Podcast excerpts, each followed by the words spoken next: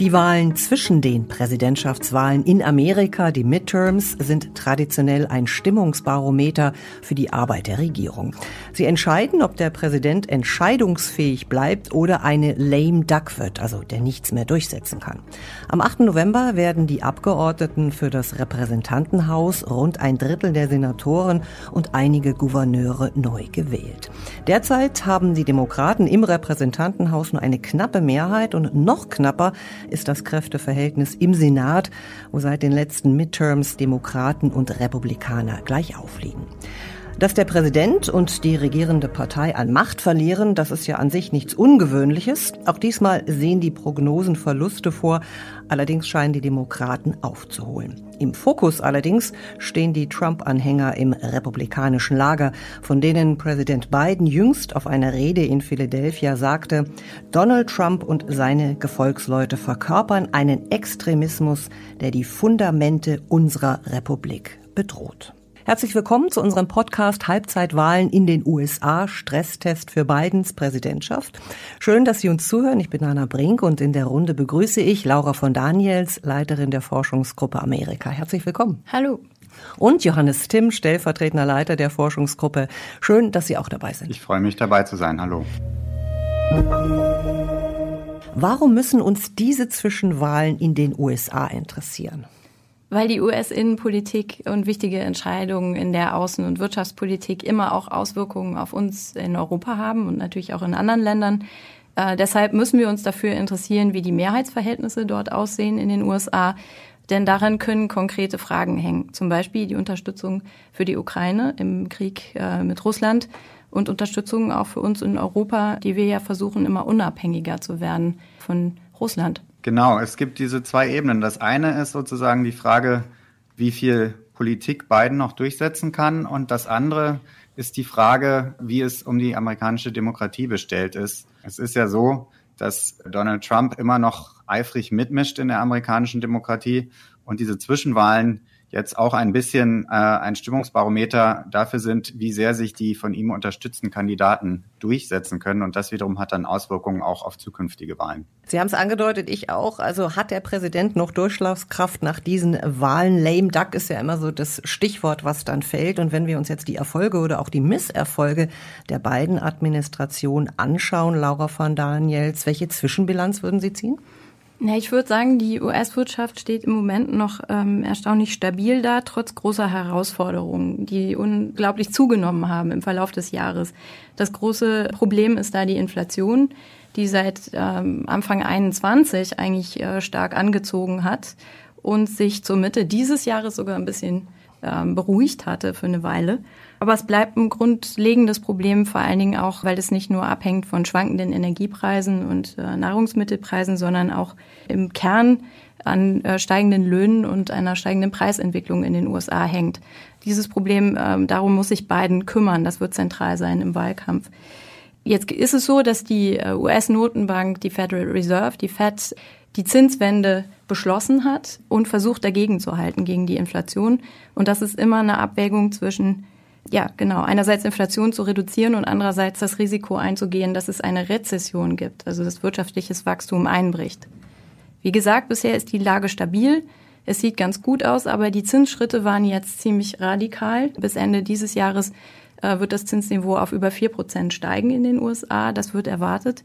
Und das hat Auswirkungen auch übrigens für den Rest der Welt. Warum war das überhaupt möglich, dass so eine Zentralbank sagt, wir gehen diesen Schritt, wir riskieren die Rezession, weil eben die US-Wirtschaft relativ gut aufgestellt war in den Vorjahren. Das hat auch damit zu tun, dass die beiden Regierungen wirtschaftliche, wichtige wirtschaftspolitische Reformprojekte auf den Weg gebracht hat und damit die US-Wirtschaft auch gestärkt hat. Können Sie uns noch mal kurz erklären, was diese Schritte, also welche Art diese Reformen sind? Ja, das waren im Wesentlichen drei ähm, Gesetze, die da auf den Weg gebracht wurden. Äh, das erste war unmittelbar, nachdem Biden ins Amt kam der American Rescue Act. Das waren ja im Grunde immer noch Corona-Hilfen, um äh, die Leute aus der Armut zu bringen. Äh, die USA hatten zum Zeit der Präsidentschaftswahl ein Kinderarmutsproblem. Da gab es Hunger in Familien. Es gab Probleme mit der Gesundheitsversorgung. Äh, Biden hat mit 1,9 Billionen US-Dollar mit so einem Riesenpaket dagegen gehalten und das damals auch ohne Unterstützung der Republikaner. Der zweite große Schritt war dann der überparteilich errungene Infrastructure and Jobs Act äh, im November letzten Jahres.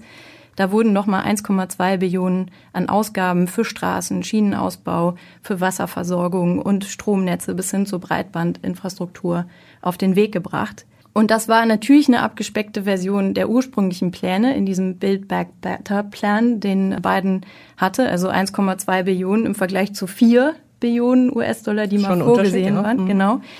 Aber gut, es war eine wichtige Weichenstellung. Und dann kam jetzt zuletzt im Sommer, für viele überraschend, dann doch eben der Inflation Reduction Act zustande, ein Gesetz, das einen Teil der beiden Klimapläne durch die Hintertür wieder reingebracht hat. Man dachte eigentlich, das wäre vom Tisch und das würde nicht gelingen. Jetzt hat es doch geklappt. Man hat ungefähr 400 Milliarden US-Dollar an Ausgaben und plant auch quasi durch Steuererleichterungen und Anreize noch mehr bis zu 700 Milliarden für Klimamaßnahmen mhm. auf den Weg zu bringen. Und der Spoiler an der Stelle für Biden war im Wesentlichen die eigene Partei. Ja, das muss man sich auch nochmal klar machen. Er hat es dann aber geschafft oder Chuck Schumer äh, im Senat hat es geschafft, tatsächlich die Reihen zu schließen und die Demokraten mhm. ähm, äh, geschlossen hinter diese Gesetze zu stellen. Aber Johannes Tim, das ist ja nicht das Einzige, was verabschiedet worden ist. Gucken wir nochmal auf den großen Kontrahenten, nämlich China. Auch wirtschaftspolitisch ist ja da auch eine Entscheidung gefallen, die mit viel Geld verbunden ist. Richtig. Am 9. August dieses Jahres ist noch der Chips and Science Act verabschiedet worden.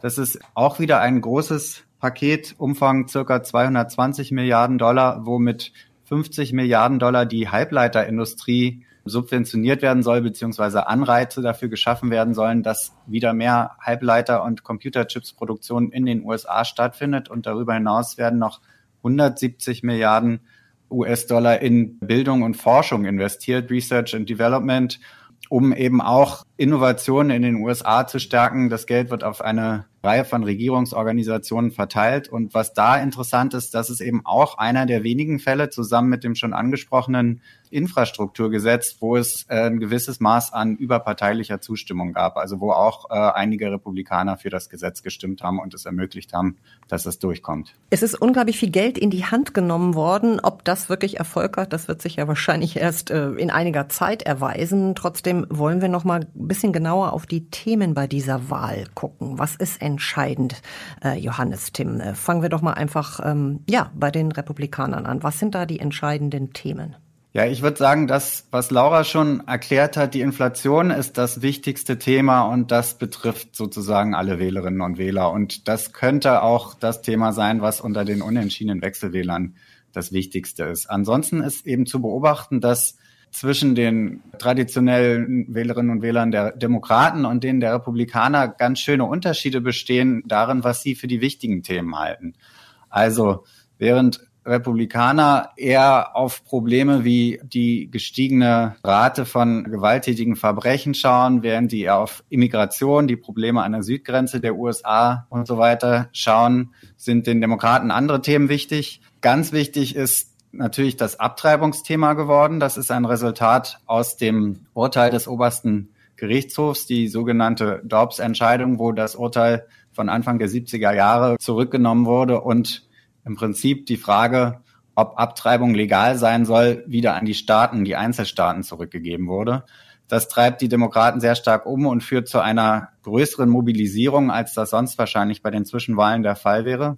Und dann gibt es eben tatsächlich noch eine ganze Reihe von Themen über Abtreibung hinaus, die ich unter dem Label Kulturkampf zusammenfassen würde. Da geht es um die Rechte von Transmenschen, da geht es um die Frage, ob Critical Race Theory an den Schulen unterrichtet werden sollte. Es gibt Gesetzgebung, die sozusagen an den Schulen verbieten soll, auf Einzelstaatenebene, dass äh, über Homosexualität im Unterricht gesprochen wird. All diese Themen, die mobilisieren die Republikaner sehr stark.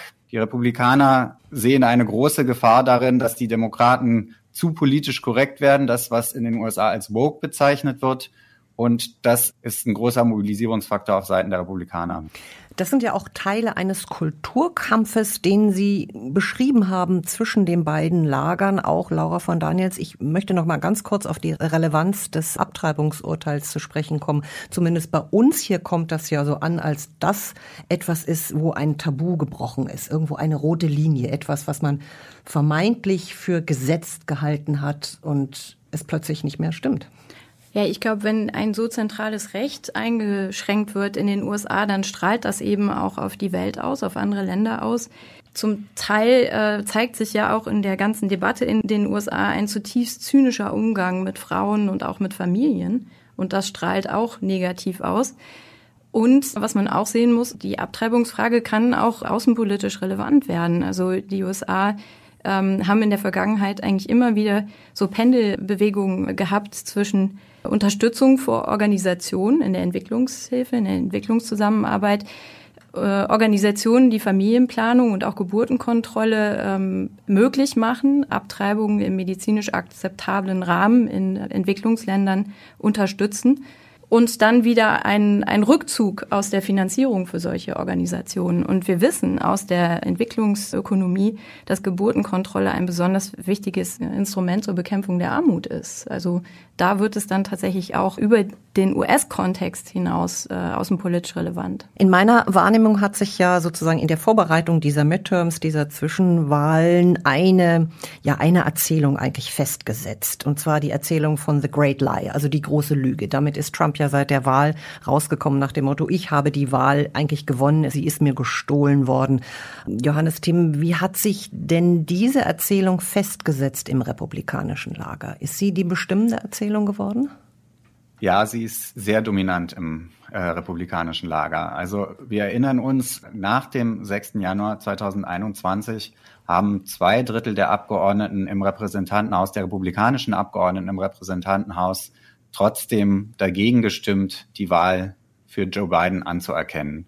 Und jetzt ist es wiederum so, dass zwei Drittel der Kandidaten der Republikaner für Ämter die wichtige Wahlfunktionen haben. Also Gouverneure von Einzelstaaten und ähm, Secretaries of State, das könnte man mit Landesinnenminister übersetzen. Das sind also diejenigen, die häufig die Wahlen in den Einzelstaaten durchführen.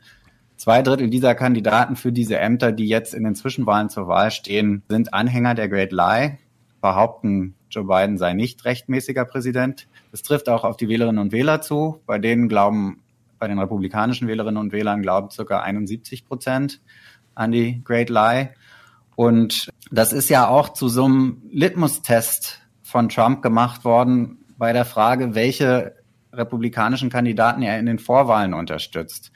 Und Trump hat natürlich nur Kandidaten unterstützt, die der Great Lie anhängen und er hatte in den meisten Fällen damit Erfolg. Einen Fall, wo er keinen Erfolg hatte, war der Fall von Georgia. Also sowohl der Gouverneur als auch der Secretary of State von Georgia glauben nicht an die Great Lie und haben sich trotzdem gegen die Unterstützung von Trump durchgesetzt. Aber in Arizona ist es zum Beispiel so, dass alle Republikaner, die für irgendwelche Ämter kandidieren, das sind eine ganze Menge vom Gouverneur und Secretary of State über Senat bis hin zu eben auf Einzelstaatenebene, die sind alle Anhänger der Great Lie. Die Kandidatin für den Gouverneursposten in Arizona macht das zum zentralen Wahlkampfthema. Die ist äh, sehr laut, wenn es darum geht, die letzte Wahl zu kritisieren. Laura von Daniels nachgefragt nochmal zur Erzählung von The Great Lie. Welche Rolle spielt die bei den Demokraten? Mobilisiert sie, also in sozusagen in der Abwehrung dieser Erzählung oder wie würden Sie das einschätzen? Ja, es mobilisiert und es ist ein Faktor, der dazu beitragen kann, die verschiedenen Lager in der Demokratischen Partei wieder zu ein, äh, mit Blick auf die Präsidentschaft an einem Strang zu ziehen. Wenn wir nochmal in das Lager der Demokraten gucken, nach den Kandidaten und Kandidatinnen, spielt ja auch eine Rolle, wer zukünftig Präsidentschaftskandidat oder Kandidatin 2024 wird. Das ist noch nicht ausgemacht, oder, Laura von Daniels? Ich glaube, nach heutigem Stand ist es so, dass die Demokraten, selbst auch die Anhängerinnen und Anhänger der Demokraten, in Joe Biden schon die Person sehen, die am ehesten diese Wahl gewinnen kann. Vor allen Dingen, wenn der Gegner Donald Trump heißt oder eine andere ihm ähnliche Person, sagen wir mal, aus dem Magerlager wäre. Die Vermutung ist, Biden könnte am ehesten gewinnen. Er selbst macht den Eindruck, dass er kandidieren wird, solange er gesund ist. An zweiter Stelle steht da Kamala Harris, die Vizepräsidentin, die aber ihr Profil ganz sicher auch noch schärfen muss, um wirklich auch Stimmen auf sich äh, vereinen zu können. Und der einzige Weg, wie da Bewegung reinkommen könnte, glaube ich, in das Kandidatinnenfeld, wäre, wenn sich auf der republikanischen Seite etwas verändert. Also wenn man da wirklich jemand anders hätte als Trump oder DeSantis, der ihm ähnlich ist, dann müssten, glaube ich, die Demokraten nochmal neu überlegen, wen sie dagegen ins Feld schicken. Laura von Daniels, Sie haben zwei interessante Stichworte genannt, die ich noch aufgreifen möchte, nämlich MAGA-Raps. Das sind die Make America Great, die sozusagen die Hardcore-Trump-Anhänger, wenn ich das mal so ein bisschen salopp formulieren darf. Da gibt es ja einige Desantes, Sie haben einigen genannt. Johannes Tim, ich möchte noch mal auf die MAGAs sozusagen zurückkommen. Wie würden Sie die beschreiben? Naja, was man auf jeden Fall festhalten kann, ist, dass sich der Trumpismus in den Republikanern ziemlich auf ganzer Linie durchgesetzt hat. Also unabhängig davon, ob Trump selbst jetzt nochmal antritt. Ich hatte schon gesagt, er hat eine große Rolle bei den Vorwahlen gespielt. Seine Unterstützung für einzelne Kandidaten war oft ausschlaggebend. Und es ist eigentlich zu beobachten, dass fast alle Republikaner sich jetzt als mager Republikaner definieren und die, die es nicht tun, zum großen Teil entweder in Rente gegangen sind oder tatsächlich in den Vorwahlen verloren haben. Also die Republikaner, die für das letzte Impeachment von Trump gestimmt haben, die sind eigentlich nicht mehr dabei. Also jemand wie Liz Cheney zum Beispiel, ja, so eine ganz große Genau, Figur. Liz Cheney ist das prominenteste Beispiel. Die hat ja auch den Untersuchungsausschuss geleitet, der die Ausschreitungen vom 6. Januar untersucht haben und hat sich da sehr profiliert als Gegnerin von Trump und die hat eben in ihrem Heimatstaat Wyoming ihre Vorwahlen gegen eine Kandidatin verloren, die von Donald Trump unterstützt war. Und so ging es den meisten von Trumps Gegnern in den Republikanern. Was ich vorhin gesagt habe, dass eben im Repräsentantenhaus 170 Republikaner gegen die Zertifizierung der letzten Wahl gestimmt haben, das hat ihnen eben auch nicht geschadet. Sie haben sich da ganz kurz ein bisschen von distanziert in den Tagen nach dem 6. Januar. Aber inzwischen wird das schon wieder als Ehrenausweis getragen. Und äh, auch bei den republikanischen Kandidaten, also es hat ja noch niemand offen erklärt, dass er für die Präsidentschaftswahl 2024 kandidieren will, aber es äh, ist schon zu beobachten, dass ein paar Leute in den Startlöchern stehen. Da ist auch ganz klar zu verzeichnen, dass die von Donald Trump gelernt haben. Und da ist eben das bekannteste Beispiel der Gouverneur von Florida, Ron DeSantis, der eben im Stil und auch in der inhaltlichen Radikalität ganz klar Trump mhm. imitiert. Mhm.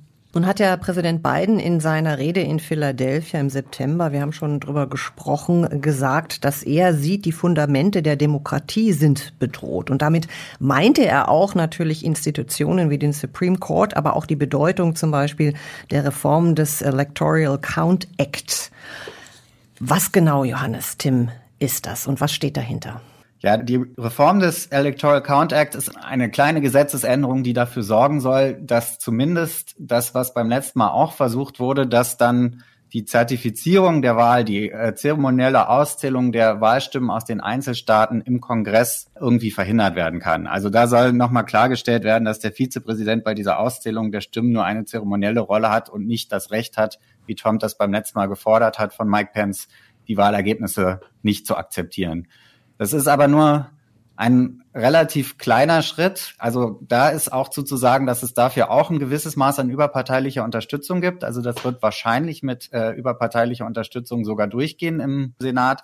Aber ähm, es ist eigentlich ein Nebenkriegsschauplatz, denn was auch passiert ist, dass die Republikaner versuchen, in den Einzelstaaten, die ja für die Organisation und die Durchführung der Wahlen zuständig sind, in Schlüsselpositionen zu kommen. Und zwar auf lokaler Ebene die Wahlhelferinnen und Wahlhelfer aus den eigenen Reihen zu rekrutieren. Ich hatte schon gesagt, eben die Ämter in den Einzelstaaten, Gouverneur und Secretary of State, die für die Durchführung der Wahl zuständig sind, zu besetzen. Und das ist tatsächlich eine relativ besorgniserregende Bewegung, weil da Leute jetzt in wichtige Ämter kommen, die davon überzeugt sind, dass die letzte Wahl gestohlen worden sind, weil außerdem Druck ausgeübt wird auf viele Ehrenamtliche. In einem County in Texas ist äh, eine Wahlkommission geschlossen zurückgetreten, weil sie sozusagen die Drohungen nicht mehr ausgehalten haben. Und wenn das natürlich passiert, dass überzeugte Demokraten durch Mobbing aus den Positionen gedrängt werden und dann durch Trump-Loyalisten ersetzt werden, die an die große Lüge glauben und entschlossen sind, bei den nächsten Wahlen 2024 dafür zu sorgen, dass ein Republikaner diese Wahlen gewinnt, dann ist das schon besorgniserregend. Gucken wir nochmal auf die Rolle des Supreme Court, wenn wir gerade über Institutionen und auch Reformen äh, sprechen. Laura von Daniels, da sind ja auch entscheidende Urteile gefallen und werden noch gefällt. Ja, vor allen Dingen jetzt im Herbst stehen äh, bedeutende Entscheidungen an, in der ganzen Frage äh, der Rolle der Staaten oder das Verhältnis der Bundesstaaten äh, zum Bundesstaat ist vor allen Dingen ein Urteil, glaube ich, wird ausschlaggebend sein, der Fall Moore versus Harper. Da geht es um Wahlregeln im Bundesstaat North Carolina. Und dieser Fall vereint eigentlich viele der offenen Fragen, die wir hier haben, wenn wir draufschauen. Wie gehen die Bundesstaaten mit Wahlergebnissen um?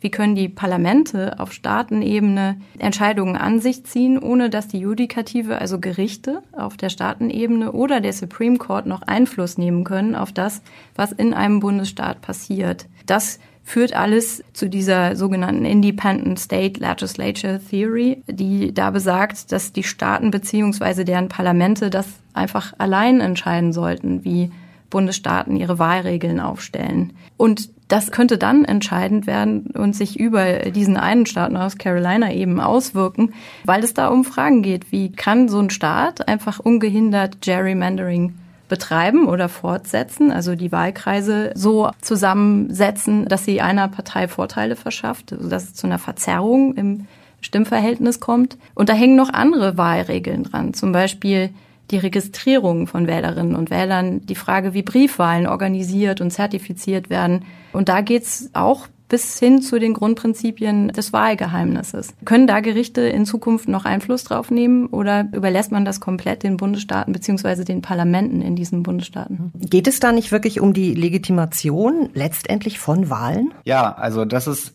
im Prinzip der springende Punkt. Die Independent State Legislature Theory behauptet, dass nur die Länderparlamente ohne Mitsprache der Gerichte in den Staaten und ohne Mitsprache des Gouverneurs darüber entscheiden können, erstens, wie die Regeln für Wahlen aussehen und zweitens, ob Wahlergebnisse dann auch anerkannt werden und in Zweifelsfällen wollen einige republikanische Länderparlamente sich sogar das Recht herausnehmen, dann über den Wahlausgang entscheiden zu können. Und das betrifft natürlich die Legitimität in zentraler Weise. Das betrifft die Frage, inwieweit ein Ergebnis dann wirklich den Wählerwillen in diesem Staat widerspiegelt und deswegen ist das so ein wichtiges Urteil. Ich möchte nochmal auf die Ermittlungen gegen Trump zu sprechen kommen, weil die ja, ja, zumindest sieht es bei uns so aus, ja viel Wirbel aufgelöst haben. Manchmal hat man den Eindruck, ist das in den Vereinigten Staaten genauso. Es sind ja zwei. Erstmal das FBI hat in seinem Wohnsitz Mar-a-Lago Unterlagen beschlagnahmt. Das andere ist, dass er in New York ja angeklagt worden ist, er und seine Familie. Sind diese Ermittlungen, könnten die entscheidend sein für diese Zwischenwahlen? Soweit ich das überblicke, sind im Moment vier größere Verfahren, die gegen ihn laufen. Und zwei davon sind vom Bundesstaat beziehungsweise der Stadt New York gegen ihn. Da geht es um Steuerbetrug im Zusammenhang mit der Trump-Organisation und mit seinen Immobiliendeals aus der Zeit, bevor er Präsident wurde. Und eins betrifft die Frage, ob er in Georgia versucht hat, die Wahlen zu manipulieren, indem er eben beim Secretary of State von Georgia angerufen hat und gesagt hat, er soll ihm 12.000 Stimmen finden, damit er Georgia gewinnt. Und das letzte ist eben der Fall, wo er illegalerweise geheime Dokumente aus dem Weißen Haus mit nach Mar-a-Lago genommen hat und das FBI über ein Jahr lang mit ihm verhandelt hat, die zurückzugeben. Und er hat immer wieder behauptet, er hätte alles zurückgegeben. Und irgendwann haben sie eine Durchsuchung erwirkt und haben noch ganz viel gefunden, was sie jetzt gerade untersuchen. Und diese Verfahren. Es ist sehr schwer vorherzusagen, wie die ausgehen und welche davon Erfolg haben. Aber das Besondere an dem letzten Verfahren ist, dass es tatsächlich ähm, sehr klare Beweise gibt. Während die Frage, ob er am 6. Januar seine äh, Anhänger aufgewiegelt hat, das Kapitol zu erstürmen, sehr schwer zu beweisen ist. Selbst wenn es relativ offensichtlich ist, dass er das getan hat, hat er sie eben nicht aufgefordert, das Kapitol zu erstürmen und Straftaten zu begehen und kann sich da eventuell aus der Affäre ziehen. Das ist bei diesen Dokumenten ein bisschen anders, weil es da eben schriftliche Zusicherungen gibt, dass er Sachen zurückgegeben hat und allein die Tatsache, dass er diese Dokumente entwendet hat, ist an sich schon ein Straftatbestand. Insofern könnte es sein, ich sage das mit aller Vorsicht, dass das ihm tatsächlich Schwierigkeiten verschafft. Ja, ich würde auch an dem Punkt nochmal einhaken. Ich glaube, es gibt hier zwei wichtige Faktoren, die für seine, für Trumps politische Zukunft eine Rolle spielen. Zum einen ist nicht gesichert, ob eine Verurteilung wirklich ein Hindernis wäre für eine Präsidentschaftskandidatur und auch für einen Wahlsieg, denn das regelt die Verfassung nicht explizit. Und äh, der zweite Punkt ist hier aber auch wichtig. Es könnte für ihn politisch trotzdem gefährlich werden. Und zwar in dem Moment, wo seine Finanziers ihn verlassen. Also wo die finanzielle äh, Unterstützung äh, schwindet. Wenn Trump in eine Lage kommt, sozusagen der perfekte Sturm, wo einerseits dieses Betrugsverfahren gegen ihn läuft in New York und ein Steuerhinterziehungsverfahren und dann auch noch äh, die Anklage des Generalbundesanwalts Merrick Garland erfolgsversprechend wäre. Da geht es ja eben um den Aufruf zu politischen Unruhen und Umsturz.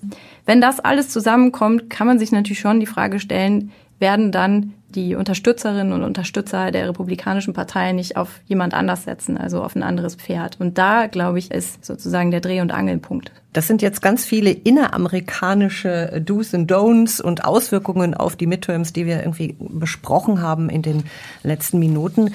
Zum Abschluss allerdings die Frage nochmal, warum ist das alles so wichtig für uns? Was hat das für Auswirkungen, Laura von Daniels, auch auf die Außenpolitik?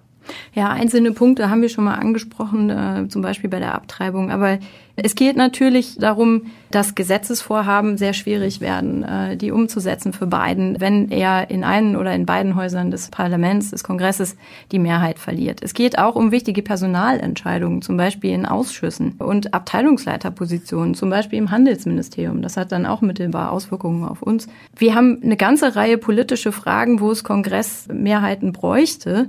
Zum Beispiel nehmen wir mal den Fall Iran und das Atomabkommen mit dem Iran raus. Eine verlässliche, stabile Lösung wird es eigentlich äh, aller Erwartungen nach nur geben, wenn es dafür auch eine Kongressmehrheit gäbe für ein neues Abkommen. Danach sieht es jetzt zurzeit nun mal gar nicht aus. Ja. Andere außenpolitische Fragen kann man sich anschauen, Nordkorea, aber auch sowas wie Jemen. Alle diese Krisensituationen, da hat zwar der US-Präsident einigen Handlungsspielraum auch ohne den Kongress, aber letztlich Weichenstellen äh, der Entscheidung, dafür braucht er eben doch einen Rückhalt im Parlament. Und eine Frage, darauf kommen wir bestimmt noch zu sprechen, ist äh, die Ukraine-Frage. Genau, Johannes Tim. Wie sieht's aus? Also der Präsident ist ja relativ outspoken. Ja, und für die Europäer und die Ukraine selbst ist es natürlich zentral, inwieweit auch nach den Zwischenwahlen die Unterstützung der USA aufrechterhalten werden kann. Bis jetzt ist es so, dass die USA circa 65 Milliarden an Hilfen für die Ukraine. Das schließt sowohl Waffenlieferungen, aber auch humanitäre Hilfe, wirtschaftliche Hilfe und zum Teil auch Hilfe für die europäischen Verbündeten mit ein, bewilligt und angekündigt hat. Die letzten zwölf Milliarden sind gerade noch mal in dem Übergangshaushalt, der jetzt vor der Pause verabschiedet wurde, mit drin gewesen. Es ist nicht so ganz klar, wie sich dann die Republikaner nach der Zwischenwahl verhalten würden, wenn sie die Mehrheit im Repräsentantenhaus beispielsweise erobern.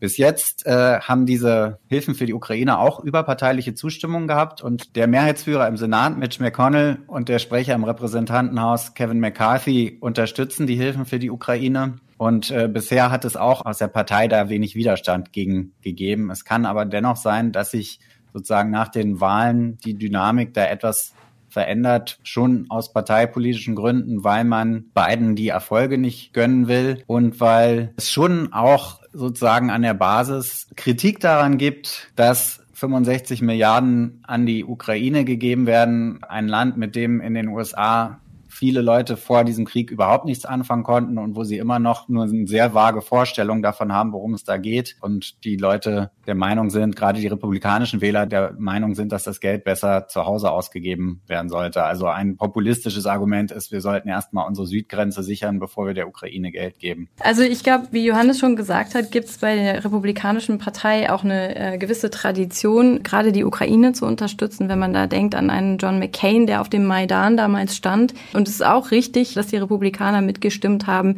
bei der Wiederbelebung des Land-Lease Act, äh, der ja die äh, Militärhilfen für die Ukraine möglich gemacht hat. Der wahrscheinlich demnächst Mehrheitsführer im Haus, Kevin McCarthy, und auch der Senatsführer der Republikaner, McConnell, also stehen ein für die Ukraine, aber Mitch McConnell hat auch ein wichtiges Statement äh, von sich gegeben vor kurzem, nämlich, dass die Isolationisten in der eigenen Partei nicht tonangebend sein werden. Und das ist eine auch gewagte Prognose. Ich glaube, da ist noch viel Musik drin. Der Präsident Joe Biden kann trotzdem viele Dinge auch bewirken ohne den Kongress in dieser konkreten Frage der Unterstützung für die Ukraine. Und ich glaube, darauf können wir auch in Europa bauen. Er hat Möglichkeiten, Militärhilfen fortzusetzen und auch die Sanktionspolitik fortzusetzen. Das war der Podcast zum Thema Halbzeitwahlen in den USA, Stresstest für Bidens Präsidentschaft. Laura von Daniels und Johannes Timm, vielen Dank, dass Sie da waren. Ja, vielen Dank. Sehr gerne. Und Ihnen, liebe Hörerinnen und Hörer, vielen Dank fürs Zuhören. Weiterführende Literatur zum Thema finden Sie in den Show Notes zu dieser Podcast-Folge. Alle Informationen über die neuen Folgen gibt's auf Facebook, Twitter und auf unserer Website. Ich bin Anna Brink und ich freue mich auf das nächste Mal. Thank you.